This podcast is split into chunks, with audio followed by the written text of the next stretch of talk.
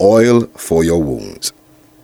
Remember when as a little child you got a scrape or a cut and mommy or daddy or some relative would treat your wound with ointment? To this day, wounds are still treated with ointment. Oil not only soothes the pain of wounds, but it brings about healing as well. In ancient times, wounds were treated with olive oil. In the Song of Solomon, the bride says to the groom, and I quote, "Like pure oil is your name," unquote. The name Messiah is really the Hebrew Messiah, from which we get the Greek Christos or Christ, which literally means the oiled one. Indeed, his name, rather, the person himself, brings about healing like pure oil. So, do you have a hurt or pain in your life?